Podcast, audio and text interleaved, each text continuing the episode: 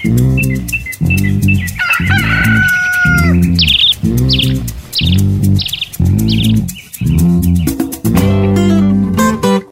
morning. Welcome to the weekly roundup of the news around Uganda. I am Lydia Lakwanyero. It is the 28th of March 2021. Parliament this week paid tribute to the late Tanzanian President John Pombe Magufuli amid members of parliament asking the Ugandan government to emulate him and reduce wasteful expenditure. Magufuli passed away last week at the age of 61 due to heart complications. The motion to pay tribute to Magufuli was tabled by the Prime Minister, Dr. Ruhakana Rugunda, and seconded by the leader of opposition in parliament, Betty Aol Ochan, who hailed Magufuli for fighting corruption and wasteful expenditure in his country. Dr. John Pombe Joseph Magufuli was known for his fight against corruption and against the misuse of public resources, which is a chronic cancer of, for Africa.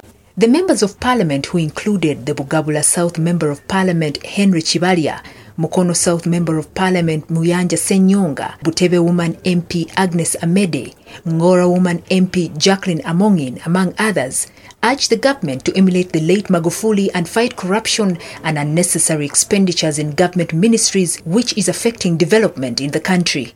We postponed the celebration of some national function in preference for another activity. Honorable Prime Minister, I want you to pause this. How much money do we spend sometimes on national function? Magufuli is being laid to rest.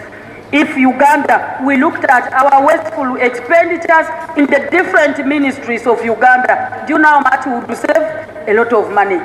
The Prime Minister is here. We needed to see our President also walk the talk. When he says, I'm fighting corruption, let him not only come for celebrations of fighting corruption, let him chase those mafias. Still in Parliament, the Gomba West MP Robina Rwakoojo declared her bid to contest as the Deputy Speaker of the 11th Parliament. Rwakoojo believes that she has the necessary experience to serve Parliament in this capacity because in her first term in the House, she served as Vice Chairperson on the Legal and Equal Opportunities Committees. Rwakojo, in company of MPs who included Entebbe Municipality MP Rosemary Tumusine, Kabaramaido County MP Veronica Erago, Kasambia County MP elect David Kabanda, among others, said all this together with her time in the Ministry of Justice will enable her to serve members of Parliament very well. Considering the committees act as mini parliaments in their mode of work, I believe it has given me the experience to blend with my vast legal knowledge. And since my re election, a number of colleagues have approached me and asked me to take up this position. This, coupled with my interest in parliamentary procedure, encouraged me to vie for the position of Deputy Speaker. Rwakoojo said if elected, she plans to enhance debating skills of MPs, improve their welfare, and also promote a good working relationship between the three arms of government. The Constitution names legislation as the chief duty of a Member of Parliament. The induction which we have at the start of Parliament isn't sufficient to cater for the needs and uh, requires to be beefed up to achieve this objective. A specialized refresher training can be organized every so often because we come from different academic and social backgrounds, and the capacity building would enable us to be at par.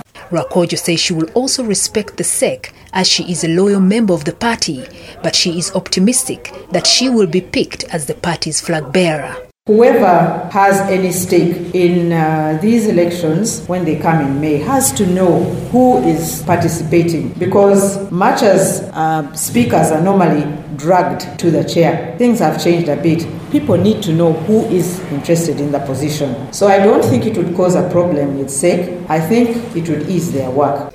Also, in a roundup, the Directorate of CID of the Uganda Police Force has started investigations over multiple allegations of forged academic papers of politicians.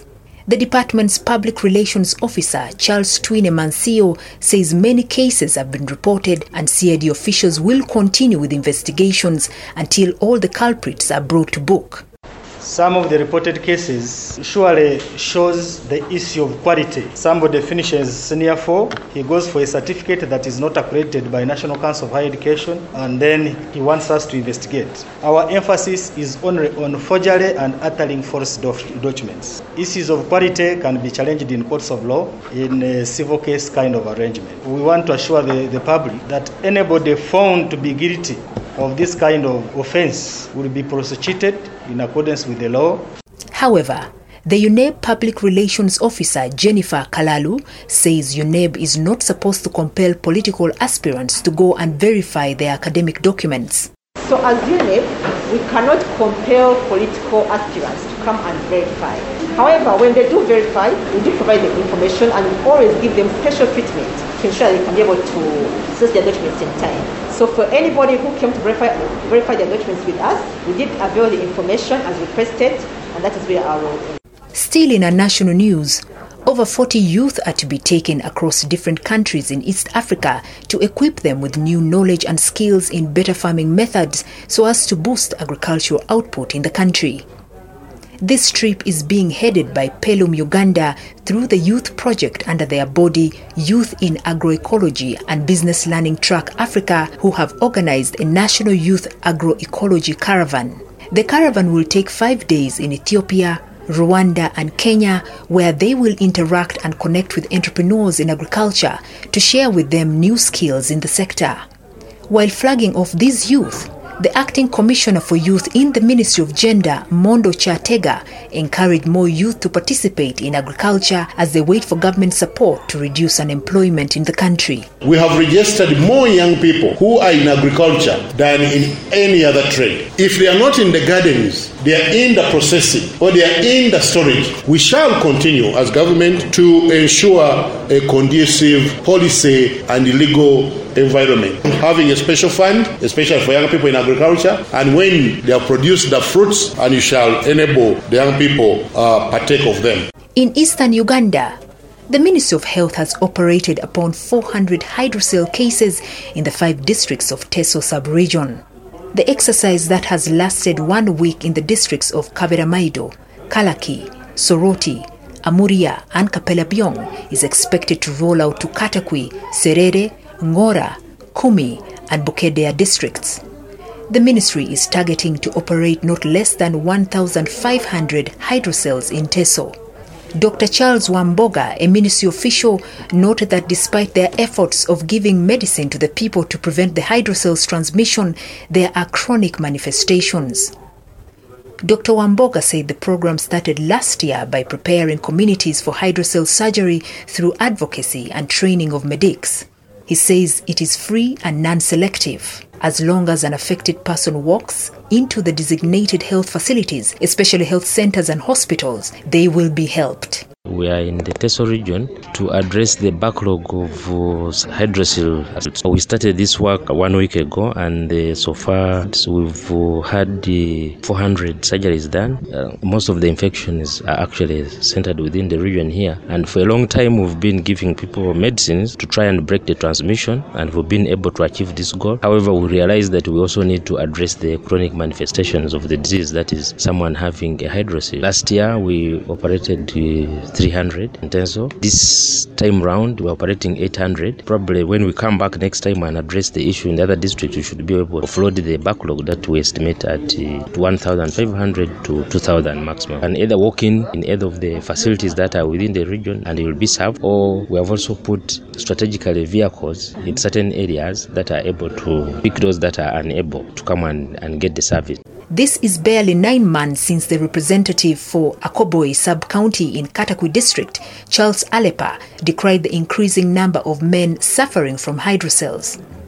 Alepa was concerned that some youth with hydroceles fear to come out openly to seek help. I've seen now most youths have this hydrocele. But me, I've started a project with the doctors. If I get you, if you get anybody, I add to my LOC once to identify those people who are carrying hydroceles and call me on my number, which I've already given the LOC once. And even you, Boda if you know the person in the village who has hydrocele, just bring it to me. I'll pay the Boda and I urge my community to remove that thing. That thing is too heavy and it gives you to get seen. You are not growing. Your buttocks, they have gone off. That's why I urge the community.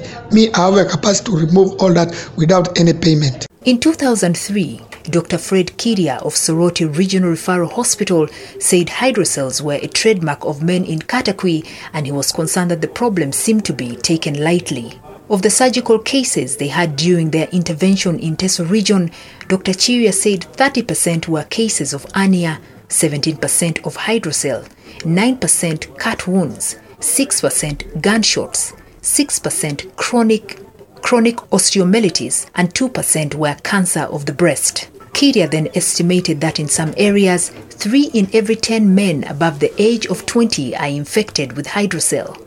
He observed that most men don't go for checkup usually because the swelling of the hydrocele is painless. Hydrocele is a condition of fluid surrounding the testicles. Dr. Sam Kagwa, a urologist at Mulago Hospital, says that in extreme cases, the fluid can be as much as 2 liters. In Nebbi, nearly 200 households in Panyimur left their homes to take shelter with their relatives after spewing white substances coming from the ground started to send tremors through the areas.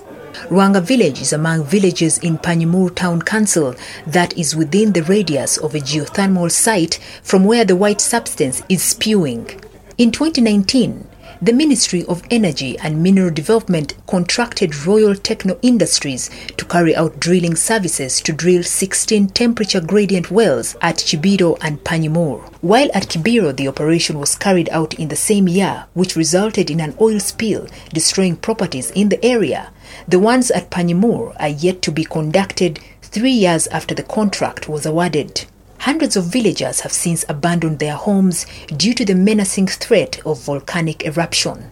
Shaban Ofoe, the Panyimur Town Council chairperson, says locals have fled because they are unsure of the effect of the spewing white substance and the tremors it was causing in the area. Jennifer Owera, the Pakwach District Natural Resources Officer, says there is fear of volcanic eruption in the area following the emission of the white substance from the ground. She adds that the problem has been exacerbated by the fact that the area is within the radius of the geothermal site of Omori P. She, however, notes that the district has sent a sample to the Ministry of Energy for test and analysis, although they are yet to receive the results. In western Uganda, four people have been arrested over the death of six lions in Queen Elizabeth National Park last week. Those arrested have been named as Brian Ampurira, Vincent Tumuhire, Robert Alio, and Davy Miliango.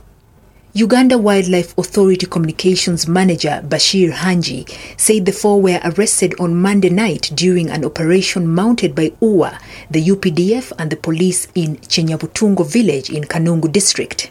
He said three bottles containing a chemical commonly known as furadan and a two liter jerrycan of lion fat oil were also recovered in a banana plantation, while two spears, one panga, and one hunting net were found hidden in a garden at the home of Tumuhire. The carcasses of the lions were discovered at Ishasha sector last Friday, and an investigation into the deaths was launched. He said they got credible leads on Monday and a joint operation by UPDF, the police, and UWA was conducted, leading to the arrest of the four suspects. He said the suspects will be arraigned in the courts of law as investigations continue. And with that story, we come to the end of our weekly roundup of the news around Uganda. I'm Lydia Laquoniero. Good morning.